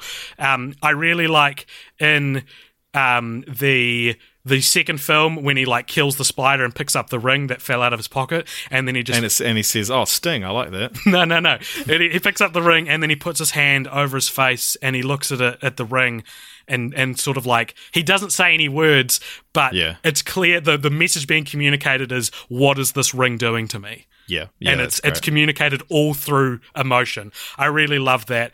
Um, uh, I love his conversation with Smaug. I love um, w- one thing that the, probably the one thing I like the most. Two two really good scenes or good moments in the Battle of the Five Armies is when Thranduil calls him out. And He's like, "Aren't you the guy who you know stole all our barrels?" And he goes, "Yes." It's like one of the only moments of like levity and like creative acting in the whole film. Um, and the other part is when um, Thorin dies and he's crouched next to Thorin and his head is in his in his hands and he goes. And that's that's immediately followed by Tauriel holding a dead Kili going, it hurt so much? and it's like the other Because one was, was the like more emotive, like that's the one you should have ended on. Yeah. Um Fuck, man, that that horrible, horrible scene that is. Eh? Uh, so yeah, I, I really love. I specifically, I think I love Martin Freeman's delivery of a lot of the lines. One of the reasons I liked the desolation of Smaug so much is the way how it ends with him watching Smaug fly into Lake Town, and he goes, "What have we done?" And I love, I love that delivery so fucking much, dude. I think it's such a cool. Yeah, it's, it's it is great delivery. Uh, my, one of my favorite. It was on all the trailers, but um, when he's got the one ring, and he's like, "Oh, I found something in there," um, and Gandalf's like, "What did you find?" And he's like, "My courage." yeah, yeah. and, and it's like he's got a lump in his throat, and then it's like a, such a great delivery, and then Ian McKellen responds with like, "Good, you'll need it." and it's such a strange delivery of the line. Like you watch what his mouth is doing as he says that, and it's like, what a what a choice. yeah. Well, similarly, besides that, I do think Ian McKellen kills it as Oh, Gandalf yeah, as well. Yeah, oh, yeah, and and it's like I I love that. I, I, I why prefer Gandalf the Grey, and I love that he prefers Gandalf the Grey as yeah, well. yeah, sure. Um, and of course, Benedict Cumberbatch as Smaug is awesome as well. As I said, the scene with him and and Bilbo is really really cool, and I think I think Benedict Cumberbatch um, fills the hole that not having Gollum in the film. You know what I mean? Like, or at least Smaug Right, does. yeah. And I yeah, think because he's also did the um, mocap for it as well. yeah, yeah, and I think that's what's wrong with Battle of the Five Armies, as I said before, is they don't have like the first one's got the Gollum scene, the second one's got the Smaug scene, and the third one doesn't really have anything. Um, and uh, combined, I would say Martin Freeman, Ian McKellen, and Benedict Cumberbatch as Smaug. And I guess Andy Serkis as Gollum, by virtue of him always being Gollum, are the like four main reasons I'm not gonna just be like Guillermo del Toro should just make a Hobbit movie. You know, th- these these are the, the the gold in them their hills. That Yeah, but I mean, it- Yeah. like from by all accounts, Martin Freeman's such a perfect choice. So who's to say you know Del Toro wouldn't have cast him? yeah, exactly. Um, what do you think of the at the end of um, uh, Of Smaug when he's flying towards Lake Town? And he's like, "I am fire, I am death." Um, I think they ended it on the better line, which yeah, was what have, it's what such a done? strange thing because it's like I want to like it, but I don't quite. right. like it, it feels like it should be this iconic moment, and maybe if it was in a better film, it would be. Hmm. Um, but yeah, The the what have we done from Martin Freeman Yeah, so was it was the main reason I was happy that they were split into three films when I was watching them. yeah, yeah. Because I was like, Um, otherwise you wouldn't end with this like amazing delivery and amazing little cliffhanger. Yeah. Although I do want to say the what have we done? And so it might be my favorite this might be my favorite part of The Hobbit is I See Fire by Ed Sheeran. Yeah, I've got that Um, written down as well. Yeah, because like fuck that's a good song. Like, I, Yeah. I I do I do quite like Ed Sheeran. Um Cards on the Table. But that's like probably my favorite song by him. Yeah. But I don't think it works super well going from what have we done? Cut directed by Peter Jackson. Oh, Misty Eye. yeah, and I I don't know if that fully works. And and I remember seeing it in the cinema, and because that song was huge by the time the film came out, and just being like, ah, yeah. Because I remember thinking this is this is a weird in credit song. I was like, oh, they'll have a score and then go into that like they often do. And no, just straight into that, and I was like, ah, okay, probably probably wouldn't have made that choice. Do you know I'd never heard the song until the credits of Oh, really? Desolation Smell because I, I didn't really have that problem with it because Oh. that was the first time I heard it. Um, so a few more things that I really like in the trilogy. Um, Gollum in Un- An Unexpected Journey looks amazing. Yeah. It And looks I felt so sorry for him. yeah, like yeah. he's He- not doing anything wrong. Like he's a little bit uh, like you know he, he's a little bit ADHD. Yeah. but he's like you know just just kind of jumping around like playing with corpses and stuff like that. And then you know Bilbo comes into his home and he's like, "Oh, I'm going to eat you," and then. Um, Bilbo's like, nah, and then he just takes this ring, and he's so sad, and it's like amazing acting by Andy Serkis and amazing um, work by Weta, but um, oh my god, I felt so sorry for him when Bilbo takes the ring, and he's like, there's this one shot where uh, Bilbo's wearing the ring, so he's invisible, and he's like right in Gollum's face, and Gollum's like just looking for him, and he and he looks so sad. Yeah. It's excellent. It's that's what I'm saying. Like it's that conflict is so pertinent to the wider story of M- the Middle Earth saga, right? Hmm. Because that's like the that scene in the cave. I think is so good because it's actually like a huge turning point. Uh, Like it's it's the linchpin which the rest of the series moves off. Because if Bilbo hadn't stolen the ring, Sauron would have got it sooner because they found Gollum. You know. Um, well, I think they found Gollum. Yeah, he ended up being like Shire Baggins. So, like, you know, um, yeah, and I think obvious that there is there is an obvious reason for this. Um, so I'm not I'm not saying this like I'm like this genius or anything, but Gollum is also the most tasteful cameo of a Lord of the Rings ch- character. In the Yeah. Is that in scene in The Hobbit? huh? And uh, is that scene in the book? Yeah, of course. So that's what I'm saying. That's that's why it's obvious because it's based in the book itself. Um, I wouldn't call I wouldn't call Bilbo or Gandalf cameos because it's like they're the sake of the story of why. What, it's a what about like Ian Holm Bilbo or Yeah, that I think that's un- distasteful doing Frodo and old Bilbo. I think I think that doesn't work at all. Uh, I think old Bilbo kind of works. but Frodo's pretty like Yeah, Frodo's pretty. Like, We got them back, everybody! um and But because I think it works and it works as a nice bookend having Yeah, yeah. Ian Holm actually because it's the book we've already seen, which I, I guess is why it works as a prequel because yeah, Yeah. you're actually only really flashing back to like the start of Fellowship of the Ring, Hmm. and then you're reading the book he's written. I think I think Ian Holm maybe should have narrated it. I don't know if he should have appeared on screen.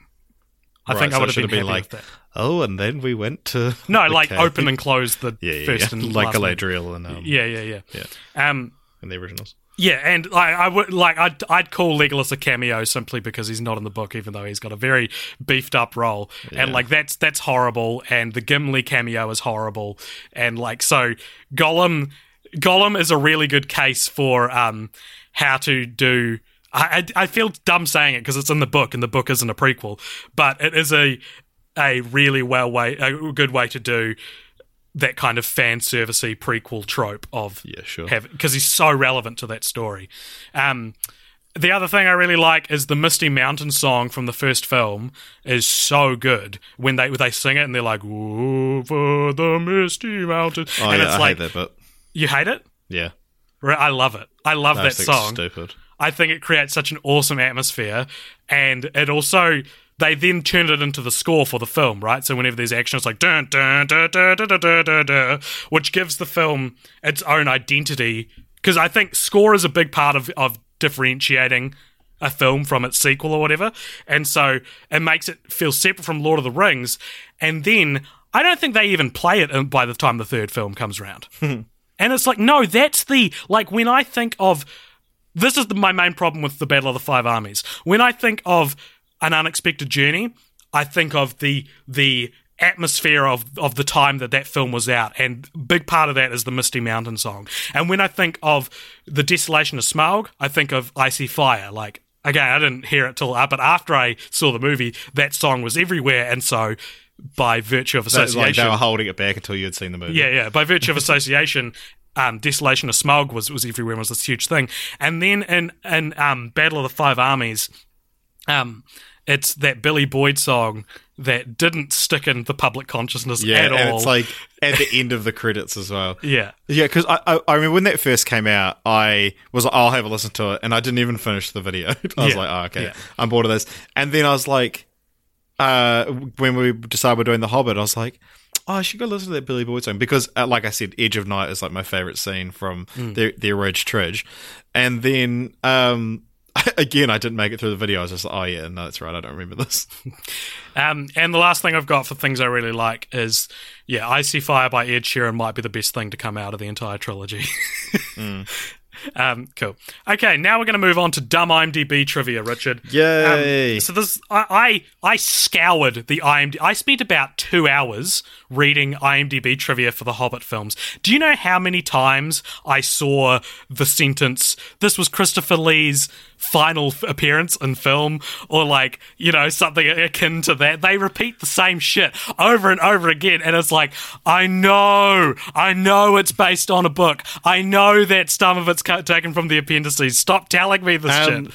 it, it is interesting though, like Christopher Lee in these films does look like someone who is about to die. yeah. Like he, he looks very sick, Yeah. and very sickly. But I mean, good on him. He was he was a real fucking rock and roll dude. Like Yeah. Chris, yeah, Christopher. No, I agree. Good yeah, on yeah. Um, so here I've got I've got quite a few, but three of them are like connected. So the first piece of, of dumb IMDb trivia I've got here because IMDb trivia is user submitted, right? So anyone can add it, and it's doesn't have to be good. All right. During Bard's speech to the people of Lake Town, after they reach dry land, the fourth wall of cinema is broken by a Siberian husky as it looks at the camera during a widescreen mm. shot. Though it is highly unlikely the husky's gaze was intentional. we may never know the, the secrets that rattle on inside a Siberian Hashtag husky's ask mind. Peter. I like how it's not. It's highly unlikely that the Huskies gaze. It's not like obviously the Huskies gaze probably wasn't intentional. It's it's highly unlikely. It implies that we can find out. Yeah, yeah. I, but I, I love the the like because I imagine if you asked Peter Jackson like about any frame of Lord of the Rings, he'd be able to be like, oh yeah, like oh, oh and you know get get real deep into it. Whereas like oh, the, when the husky looks at the camera, was that intentional? About what the fuck are you talking about? I have no idea I, what you mean. I don't care. Um, so these this this next, I'm going to read out three in a row. Okay, so Oh by gosh. itself they're not going to sound dumb, but Okay, is I will three, not interrupt you. three in a row. Okay, number one. The final movie. This is for Battle of the Five Armies. The final movie of the cinematic Middle Earth franchise that began with Lord of the Rings, The Fellowship of the Ring in 2001. Number two. This is the sixth movie taking place in Middle Earth to be directed by Peter Jackson. It is also set third in terms of franchise chronology. Number three. This is the last movie in the Hobbit trilogy and also the final movie in the Middle Earth film franchise. They're in a row. it's like, I fucking know. I know. It's, just, it's like, like it's right at the bottom. And after reading two hours worth of, of IMDb trivia and getting to that, You it's don't like fucking know that. I am in hell. This is purgatory. It's just reading the same sentence worded slightly differently each time over and over again. All right, and the last thing I wrote down was for dumb IMDb trivia. This is a this is a great little piece of dumb IMDb trivia, Richard. Um, beautiful. As spoilers for Battle of the Five Armies, not that we haven't spoiled it already, but as Fili dies before Kili in the movie, Kili becomes the crown prince of Erebor for a little while until his own death later on. Imagine bringing that up at the funeral. like you're all you're all standing around their bodies and you're like looking at Kili and you like you know lean over to the dwarf next to next to you and you're like you know um because Kili actually died after Fili he was technically the crown the crown prince of Erebor for a little while like for like 20 minutes but like, do any characters actually know that they died in that order? Uh, Maybe not, but the movie certainly knows that. And you know what? It's such a. It's like something. It's something like someone would say because they found it out. And yeah, they'd say they'd say it at a funeral, and then someone would be like, "Hey, just stop talking. this is not the time to be talking about this." Yeah. Or do you think when I when I speak, I should mention that he actually we hear mourning the crown prince? No, no, no. I d- but like, te- I mean, it's fine because technically they were both crown princes. Yeah. No, so it's like it doesn't. It's not taking anything away from his I brother. don't. I don't think he should focus on it. Maybe just, just talk about his, his But girlfriend. no, but Kili was the crown prince of Erebor for like, like a little while, like half an hour. He's still. What? Who is it now? It could still be him. Maybe they didn't have any ears. D- yeah. Does anyone does anyone know who the crown prince is? And then the, the, the guy gets up to do his speech, and he's like, um. The last thing, I, like, I love Fili. I love Kili. They were both dear to me. Uh, and do you know that because Fili died before Kili, and the guy who's telling him not to like face palms in the crowd, Kili becomes became was the crown prince of Erebor for a little while. This is now my continue the franchise. Um, well, before we continue the franchise, Richard, one thing we have to talk about is titles, um, because we talk about them a lot on this podcast. yeah.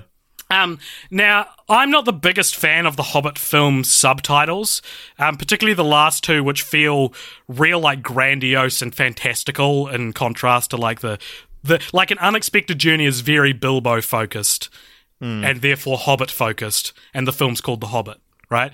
Um, so the originally the second of the two films was, as I said before, was going to be called There and Back Again, um, which is obviously a nod to Bilbo's autobiography. There and Bakugan.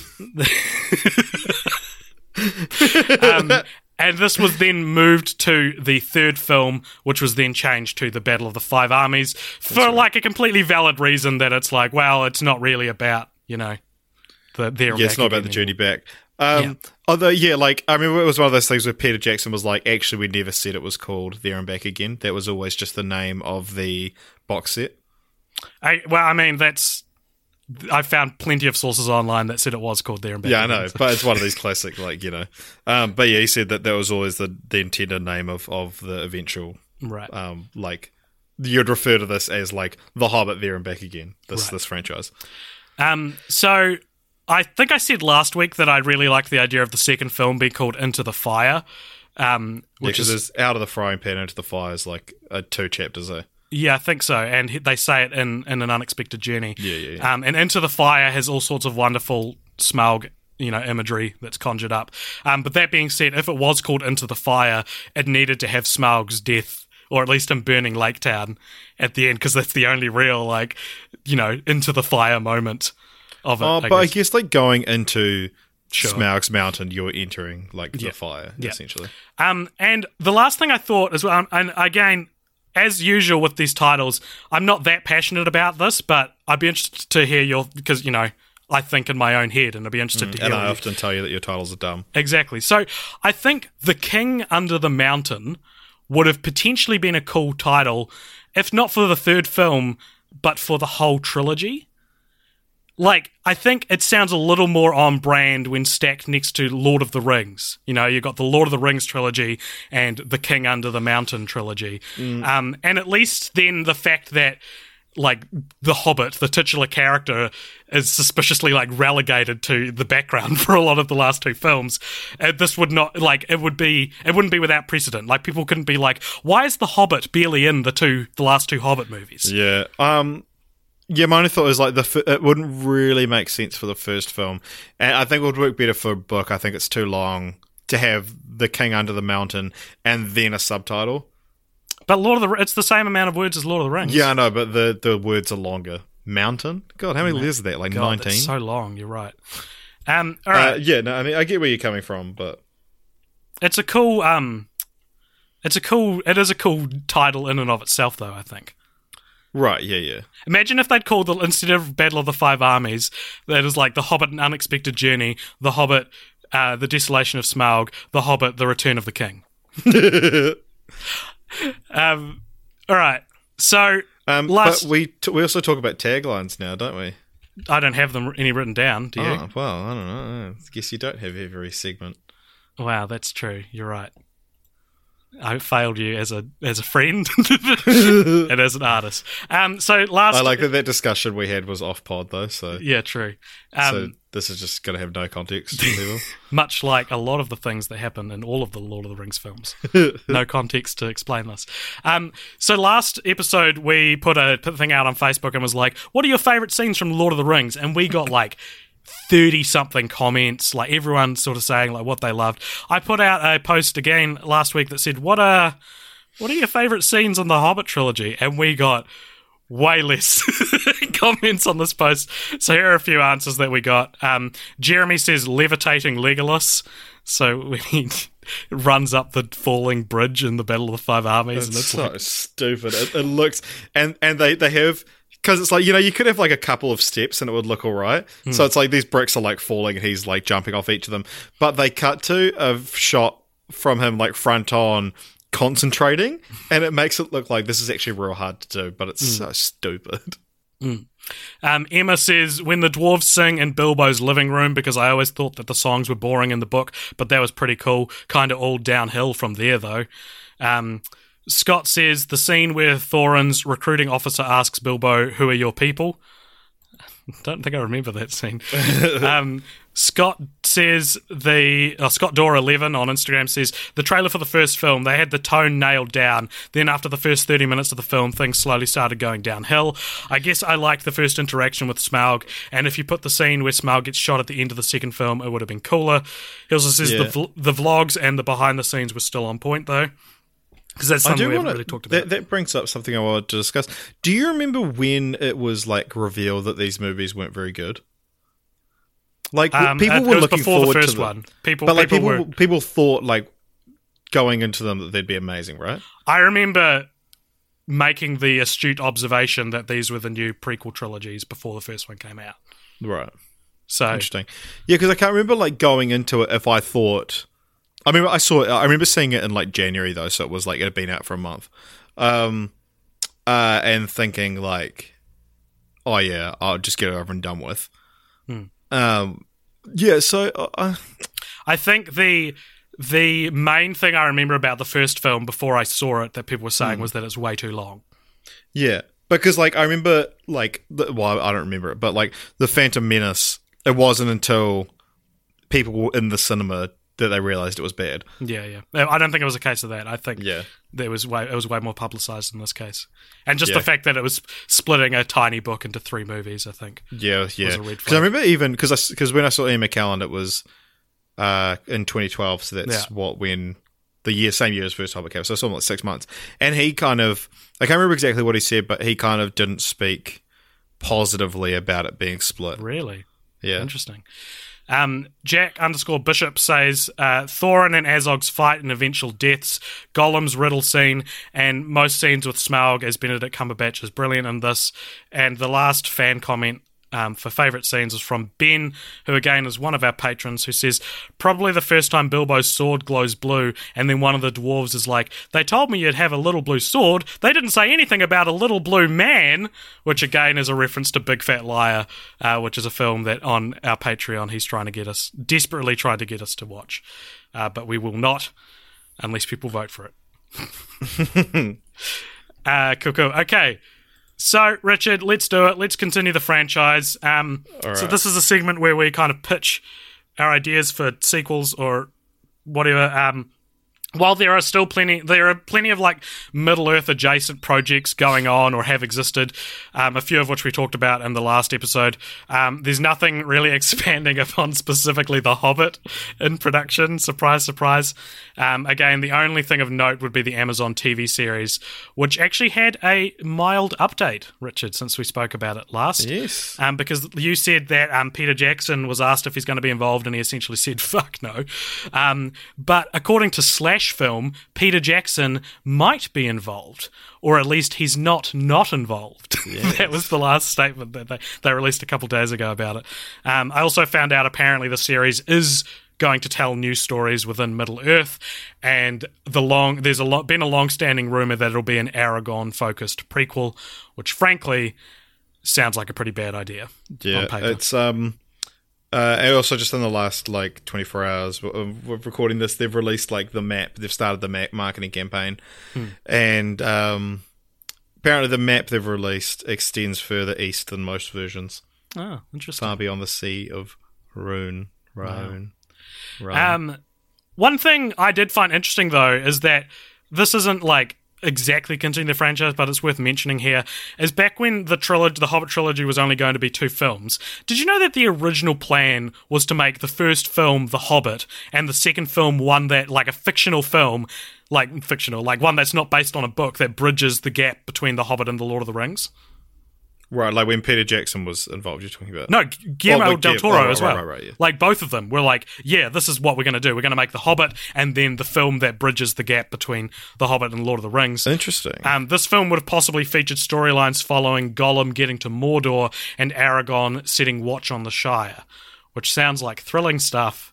Uh, and worse than the shitty trilogy we already got, to be honest. um, so, like, I, I, I didn't see when I was reading Del Toro's statements on it, because he was the one who uh, like announced like, ah, actually, I think we will just split The Hobbit into two films.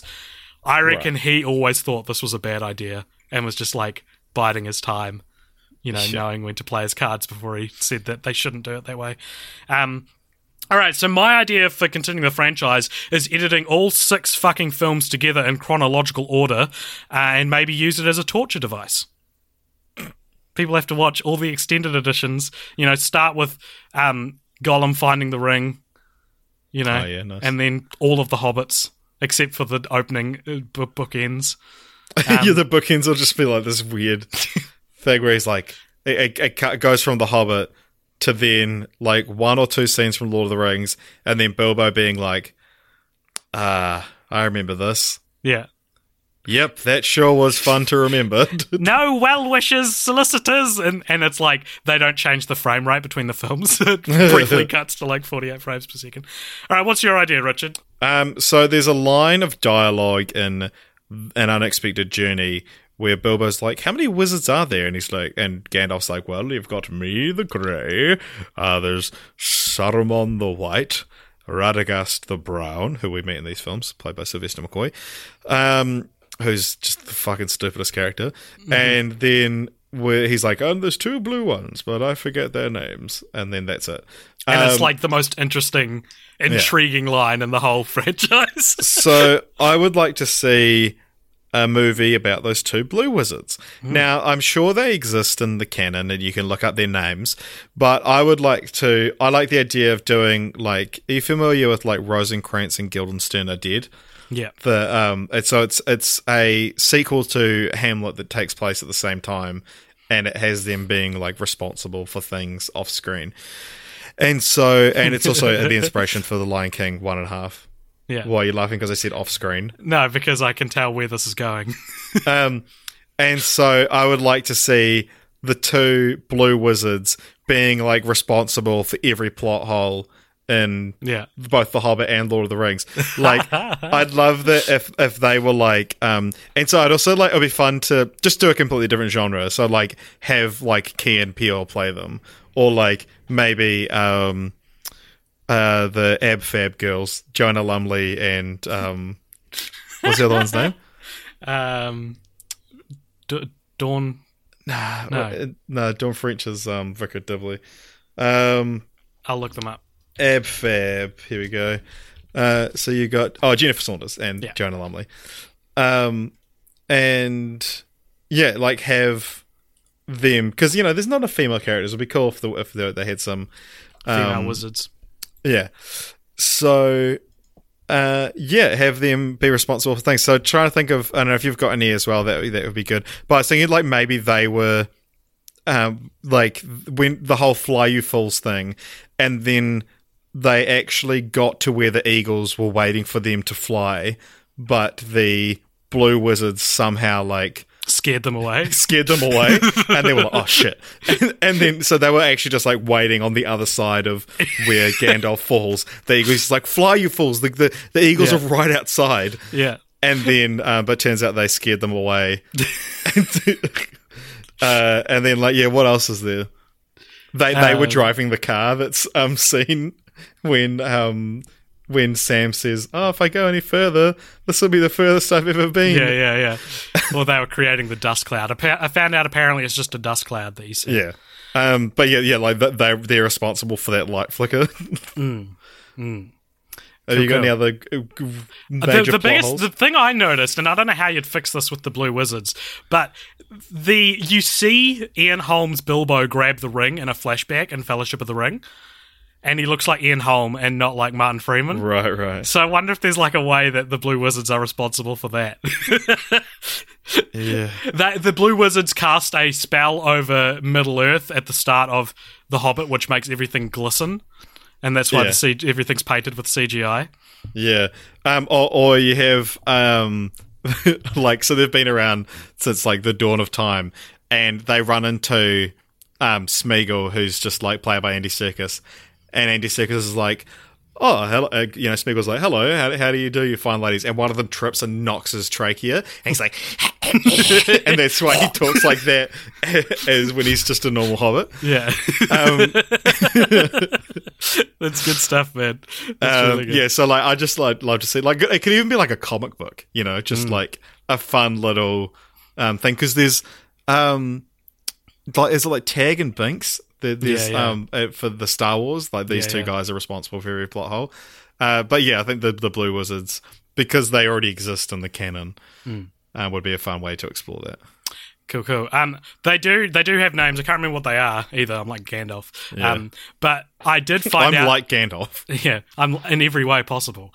Um, I did find out though that apparently the reason they t- can't say their names is because while the Blue Wizards are mentioned in the Lord of the Rings, the their names are mentioned in the Silmarillion, which That's they don't right. Have the rights to. that, yeah. Which is a pretty fun way to get around that. A little Yeah. fun, a weird little meta reference to the fact that, um, yeah, they don't have the names. Um, cool. Okay. Well, that. Like you could just not have um Bilbo ask. Yeah, true. yeah.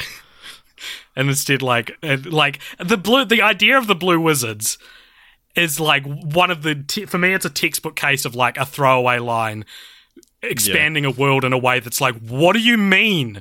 Like, I want to know more about that. But it's. Like his, like Gandalf's answer is like he knows about the rights because like like Peter, you know about the rights. You could have just not had Bilbo ask, hmm. but it's like you know Bilbo's a real person and asked him, and Gandalf was like, "Oh fuck, I can't mention them. I'll just say I don't remember." Yeah. But it's unknown if this was intentional. Yeah. Hey, so what we're going to do now, Richard, that, that about does our podcast on the Hobbit trilogy. I hope you Yeah. enjoyed it. Um, we're going to announce what the next franchise we're doing is in just a second. This one was voted by our Well, Patreon. yeah, normally we would, but we're gonna have to do something a little bit different, AJ. Yeah, I know. um, but before we get to that, uh, if you like this podcast, please consider supporting it on Patreon, patreon.com slash cultpopture. And you can also... Um, you can also find us on Facebook and give us a like there. Find us on YouTube and give us a subscribe. Follow us on Twitter. Tweet uh, Walter Casotto um, if you want. And uh, um, get him to come and appear on the show. You can also find us on Instagram, uh, where we post pictures of the movies we're watching. Um, you can find us on um, um, SoundCloud and iTunes, obviously, where you're listening to this now. And you can also email us at cultpoptionmedia at gmail.com. Please leave a comment, tell us what you thought of this episode or what you thought of the Hobbit movies. Um, okay, we've got a problem, Richard, because yeah, so we every second franchise is decided by a Patreon vote. So we say, hey, vote for the you know comment a franchise suggestion, and the one with the most likes from other patrons will win. Um, and this week, uh, we've got a stalemate. Um, we've got the two National Treasure films. Uh, and Big Fat Liar and Bigger Fatter Liar. They they've both got the same amount of votes. Um, and this we don't. I didn't I, up until yesterday, this wasn't the case. I was watching it, and National Treasure was winning, um, and but now it looks like Big Fat Liar is is up there. What, what is the best practice? How do we decide? I can tell you which one I'd rather do. What? Yeah, I mean, uh, we also just narrowly missed out. They've both got one more vote than the Pokemon movie franchise, which has like twenty something. Yeah. Um, but yeah, I mean, well, I mean, no, normally what we do when, when we do our other podcasts for the Patreon is post a poll. It's too late. Well, we can post a poll and then record a little extra second tomorrow announcing what it is. Um, I can't. Oh, I'm, yeah. I'm real busy for the rest of till this gets released. I have to edit this as soon as we finish um recording. Uh, oh, okay. Um, Should we flip a coin? do you have a coin on you? Yeah, I'll I'll just grab one. One Wait, no, we need it to be audible though, because you could be making it up. Uh, um, Okay, Okay. start start Uh, filming. no, I'll get I'll get the random number generator. okay, just between one and two. Yeah. or no, I'll do like a random number between like zero and two hundred, and if it's greater than one hundred, Well, if it's odd or even. yeah, okay, yeah. So, Um, which one should be which? uh, well, well, you you decide. Big Fat Liar is odd and National Treasure is even. Okay, so it's between zero and two hundred ninety-four. Okay. Wait, what did you say? I said Big Fat Liar is odd and National Treasure is even. 212. It's even. We're on National Treasure, baby. Suck it, Ben, you Fuck idiot. you, Ben. I thank you for your um, monthly donations. Actually, Ben, we really, we greatly appreciate it. And you know, from a content perspective, I think it's funnier to drag out the big fat liar, like debacle for more than a couple episodes. So li- we've lived to die another day with National Treasure being our next franchise. The two National Treasure films. Oh fuck, that was close, bro. I really don't want to watch Big Fat Liar and Bigger Fatter Liar. Well, the thing about Big Fat Liar is, I just don't think it's going to make a very good podcast. it's, I guess- it's not interesting. No, we'll have to like get drunk for it or something. Like we'll have to do something to like open up the. Maybe we could li- be big fat liars and lie about the plots of the whole movies. you know, we could have lied and and gone with National Treasure, even if we got big fat liar, and just be like, well, yeah, we're keeping in theme with the movie. It's about liars. All right, so that's it. Um, tune in next week, next French, next next week to hear us talk about the Oscars. Um, I should say now, actually, that the episode is going to come out a little later in the day because the the day that the podcast comes out is the same day as the Oscars. So we're actually going to record it after the Oscars and release it probably um, Monday night New Zealand time as opposed to Monday morning New Zealand time. Yes. Um, and then the week after that, we're going to be covering the two National Treasure set movies. What are we doing the week after that? Um, I think we don't think we have anything planned, do we? Feel free to comment your, sugge- We need your to call. suggestions. We need to call Peter Jackson and be like, "Hey, man, we need a an off the off the fly plan for our third episode from now. Can you tell us? Just think of something quickly." uh, we love you, Peter Jackson, but um, please make something better.